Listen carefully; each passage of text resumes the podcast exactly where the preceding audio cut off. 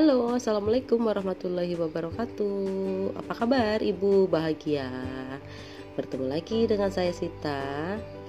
Kali ini saya ingin berbagi mengenai tips dan trik menghadapi anak ketika menangis karena jatuh. Insya Allah hal ini sering kita alami ya bu. Namanya anak-anak disuruh berjalan itu susah banget pasti senangnya itu lari-lari ketawa-ketawa. Karena itu mereka jadi suka lupa memperhatikan langkah-langkahnya. Nah gimana sih biasanya ibu-ibu menghadapi anak-anak ketika mereka menangis? Apakah dipukul? Ataukah dicubit? Ataukah dimarahin?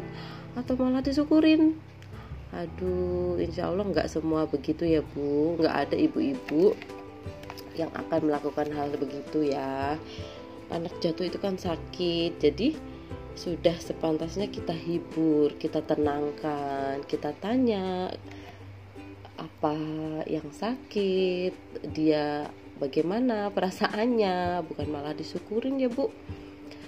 Nah kali ini saya mau berbagi tips jika anak menangis karena jatuh kita harus bagaimana sih? Nah kali ini saya ambil saya sadur dari akun IG-nya mommy parenting. Jadi, yang pertama kali ketika anak jatuh itu kita jangan bertanya atau menghibur dia dengan cara nggak apa-apa nggak apa-apa nggak apa-apa. Seperti itu katanya. Jadi lebih baik kita bertanya ke anak kamu baik-baik saja nak. Kayak gitu. Kalau anak yang sudah di uh, sudah bisa berkomunikasi dia akan menjawab uh, yang sakit ininya atau kakiku sakit ma. Kakiku sakit bu. Ini uh, apa? Tangannya lecet bu gitu ya. Jadi dia akan uh, memberitahu bagian mana yang sakit bagian mana yang bikin dia nggak nyaman. Akhirnya dia bisa memberitahu ibunya kita terutama di sini ya. Dan kita sebagai ibu itu bisa cepat mengambil tindakan uh, harus dikasih obat merah atau dicuci dulu atau seperti apa itu kita bisa ambil tindakan kalau anak kita bisa memberitahu mengenai luka yang ada di badannya. Nah yang kedua ternyata kita nggak boleh loh bilang ke anaknya nggak usah nangis nak nggak sakit nggak sakit kok gitu. Nah justru kembali lagi kita juga harus bertanya apa yang luka mana yang luka seperti di poin pertama agar kita bisa mengambil tindakan yang tepat. Lalu yang ketiga, kita juga jangan bilang bangun bangun bangun. Itu namanya anak jatuh pasti dia akan bangun. Tapi nanti setelah dia hilang kagetnya. Seperti kita juga pasti kalau kita jatuh kita duduk dulu, kita uh, memperhatikan sekeliling. Loh, saya jatuh gitu. Setelah dia sadar, dia pasti akan bangun. Atau kalau kita dekat dan kita bisa meraih menjangkau anak kita dengan cepat kita bisa membantunya bangun. Ayo nak bangun yuk. Bunda bantuin ibu bantuin. Ucapkan kalimat-kalimat halus yang menghibur. Lalu yang keempat kita juga dilarang bilang ke anak kalau ah cuma lecet gitu namanya lecet itu sakit dan kita juga merasa ya bu kalau lecet itu perihnya minta ampun jadi kita tanya, tapi sakit ya? Cukup gitu aja. Sakit ya, Nak? Kita obatin dulu yuk. Nah, kita ajak anak pulang. Kita obatin di rumah. Kita kasih hiburan dulu. Jadi jangan disyukurin, jangan dibilang ah cuma lecet kayak gitu. Jangan disepelekan ya, bukan disyukurin, maaf. Jangan disepelekan rasa rasa sakit dan perih yang uh, anak derita. Lalu kemudian yang kelima, kita juga jangan bilang, dibilangin juga apa, jatuh kan. Nah, itu juga anak yang jatuh, yang lagi sakit malah jadi sebel, malah jadi marah ke ibunya ya.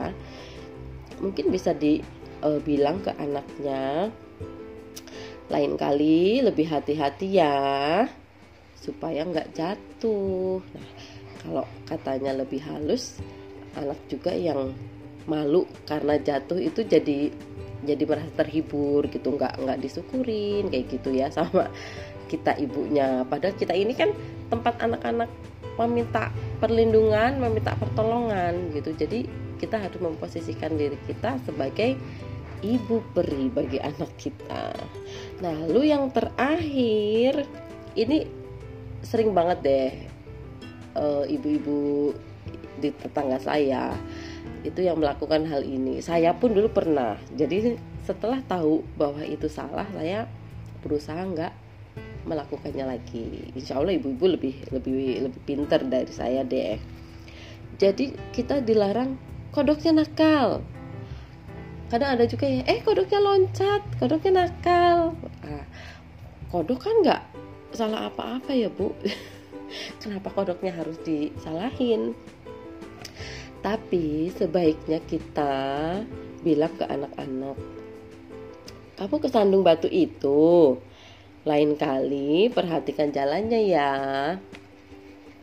Seperti itu. Jadi kita meminta anak-anak untuk lebih hati-hati. Dia jatuh nggak salah sebetulnya. Itu karena dalam tanda kutip salahnya anak kita yang kurang hati-hati seperti itu karena namanya anak lari-lari dia pasti efor euforia euforianya itu sedang tinggi-tingginya sedang bersukaria itu udah deh lingkungan itu nggak terlalu diperhatiin akhirnya ada batu atau ada akar atau ada sandal atau mainan yang ada di depannya dia menghalangi jalannya membuat dia tersandung dan jatuh. Atau kadang tanpa ada yang membuat dia tersandung pun anak-anak bisa jatuh.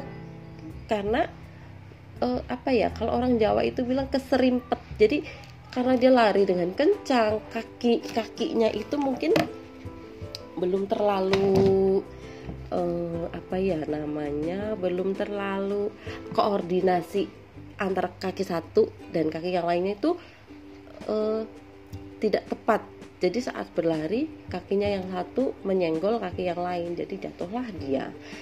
Jadi kewajiban kita sebagai ibu adalah menghibur dan membantunya agar dia merasa aman, rasa malunya hilang dan dia berbalik nantinya ke depannya dia akan menuruti perkataan kita sebagai ibunya. Nah, demikian sering hari ini mengenai uh, katakanlah pertolongan pertama ketika anak jatuh. Jadi kita beri nasihat secara halus, menolong dan membuatnya nyaman terlebih dahulu. Oke, kita ketemu lagi di lain kesempatan ya dengan topik-topik yang menarik lainnya dan insya Allah bermanfaat. Amin. Sampai bertemu lagi. Wassalamualaikum warahmatullahi wabarakatuh.